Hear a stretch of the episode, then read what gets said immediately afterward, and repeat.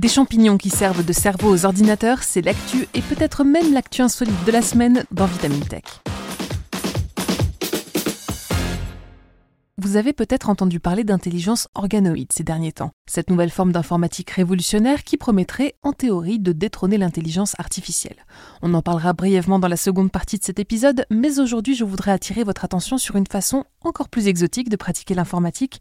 Au lieu de créer de nouveaux algorithmes ou de tenter d'imiter le fonctionnement du cerveau humain, des scientifiques anglais ont choisi de confier le travail des ordinateurs à des champignons.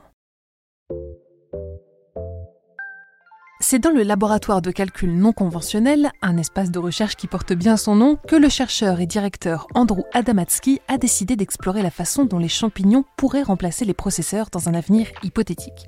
Le labo, rattaché à l'université de l'ouest de l'Angleterre à Bristol, comporte son lot habituel de paillasses immaculées, d'ordinateurs et d'appareils de mesure. Mais ce qui le distingue des autres, ce sont les boîtes en plastique qui s'alignent sur ces étagères.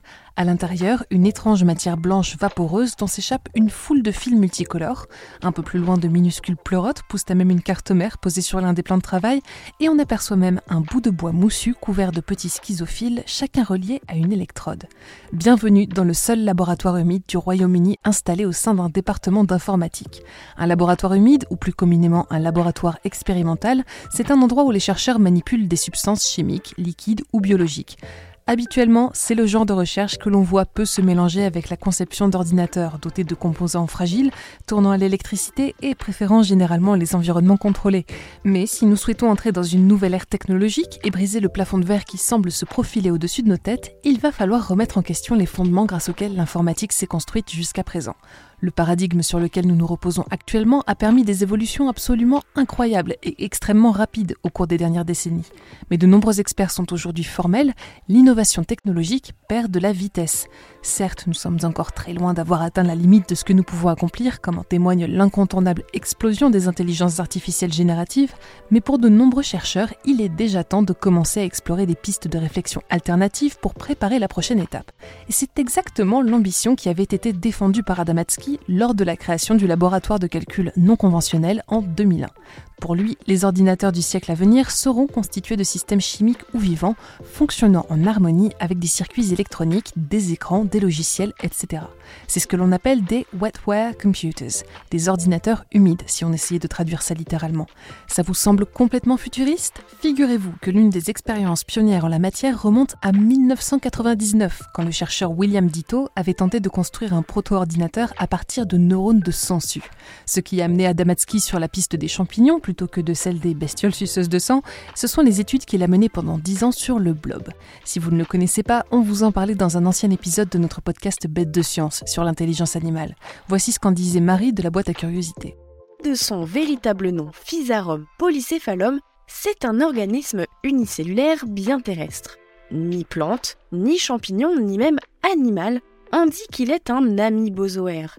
Par ailleurs, le blob est aussi le roi du raccourci il sait toujours trouver le chemin le plus court, qu'il soit en ligne droite ou à travers un labyrinthe sinueux.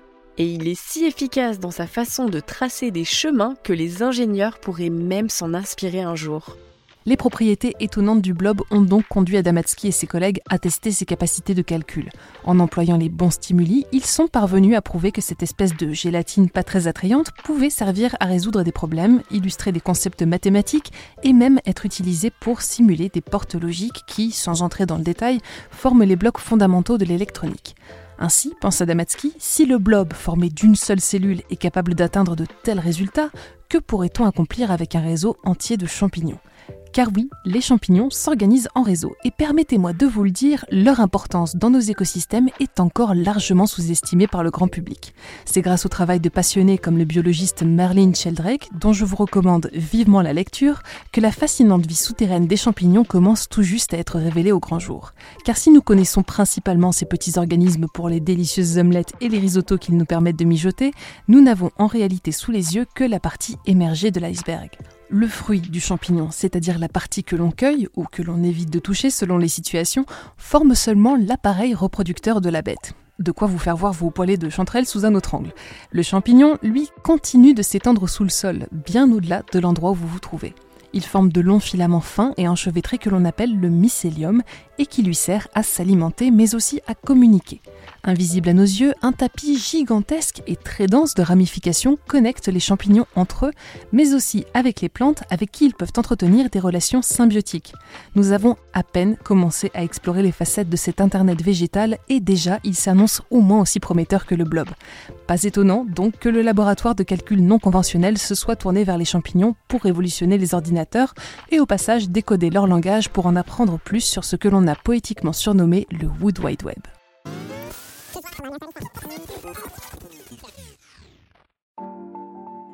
Alors, comment apprend-on à parler champignons Question légitime, et la bonne nouvelle, c'est qu'on a déjà un élément de réponse car il se trouve que le fonctionnement du mycélium n'est pas entièrement différent de celui du réseau de neurones qui peuple nos boîtes crâniennes.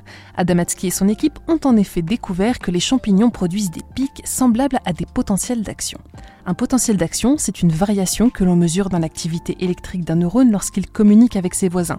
Il se visualise comme un pic suivi d'une chute de tension, puis d'un retour à la normale de son activité électrique. Et, chose étonnante, eh bien, les champignons du laboratoire semblent communiquer par des potentiels d'action très similaires à ceux qui vous permettent d'écouter ce podcast. De là à dire ce n'est pas un homme, c'est un champignon, c'est peut-être pousser le bouchon un peu loin, mais cela signifie quand même que les chercheurs ont affaire à un mode de communication plus familier qu'on aurait pu s'y attendre. Ils se sont donc mis au travail en installant confortablement des cultures de mycélium dans des boîtes remplies de chanvre et de copeaux de bois, puis en plantant des électrodes dans la colonie une fois développée afin de pouvoir lire les impulsions électriques de son esprit, à défaut d'un meilleur terme. Un pic peut ainsi être lu comme un 1 et son absence comme un 0, et voilà que sont jetées les bases d'un système binaire 100% organique. La durée des pics et l'intervalle de temps les séparant les uns des autres ont quant à eux été codés puis associés à des portes logiques pour obtenir un proto-ordinateur capable d'effectuer des raisonnements. Et cerise sur le gâteau, si vous stimulez le mycélium en deux points différents, la conductivité entre ces points augmente et ils se mettent à communiquer plus rapidement et de manière plus fiable. En renforçant ce lien, l'équipe du laboratoire crée ainsi une habitude, un automatisme que l'on peut tout simplement qualifier de mémoire. Pas mal, non? C'est sur ce même principe que les chercheurs espèrent développer une nouvelle forme d'intelligence dite organoïde, employant cette fois des cultures de neurones en trois dimensions. Une évolution suffisamment prometteuse pour faire les gros titres depuis plusieurs semaines, mais qui ne nous empêche pas de nous pencher sur les potentialités du mycélium, qui mérite au moins autant qu'on s'y intéresse. Jusqu'à présent, l'équipe d'Adamatsky a travaillé avec des pleurotes, des champignons fantômes, des ganodermes résineux, des énoquis, des champignons à branches fendues ou encore des spécimens de l'espèce Cordyceps militaris, dont les fans de The Last of Us auront normalement déduit qu'il est un champignon parasitaire. Même s'ils n'atteindront probablement jamais la vitesse de calcul des ordinateurs conventionnels, les ordinateurs fongiques ne sont pas dénués d'avantages. Ils pourraient notamment être plus tolérants face aux pannes grâce à leur capacité d'autorégénération. Le fait qu'ils grandissent et évoluent en permanence les rend également reconfigurables à l'envie selon les nouvelles fonctionnalités que les chercheurs souhaiteront y implémenter. Et enfin, les dernières innovations technologiques, aussi impressionnantes soient-elles, ont encore beaucoup beaucoup de chemin à parcourir avant d'atteindre l'efficience énergétique dont la nature sait faire preuve. Souvenez-vous, je vous en parlais dans un ancien épisode de Vitamine Tech lorsqu'il s'appelait encore TechPod. Pour énoncer ces mots que vous entendez, mon cerveau utilise à peine entre 10 et 20 watts selon les estimations. C'est moins que la plus économique des ampoules incandescentes. Comprenons-nous bien, il vous faut plus d'énergie pour éclairer votre salon que pour effectuer les centaines d'opérations que votre cerveau réalise à chaque seconde. Tout ceci étant dit, ne nous emballons pas trop moi la première. Adamatsky souligne qu'ils n'en sont pour l'instant qu'au stade des études de faisabilité. L'objectif est tout d'abord de prouver qu'il serait potentiellement envisageable de créer des circuits à partir de cultures micellaires. Pour autant, lui non plus ne semble pas dépourvu d'enthousiasme puisqu'il imagine déjà des cultures d'ordinateurs en labo et peut-être même des cerveaux à base de champignons. L'interview du chercheur par le site PopSci ne nous dit pas s'il compte les rendre comestibles ou vénéneux.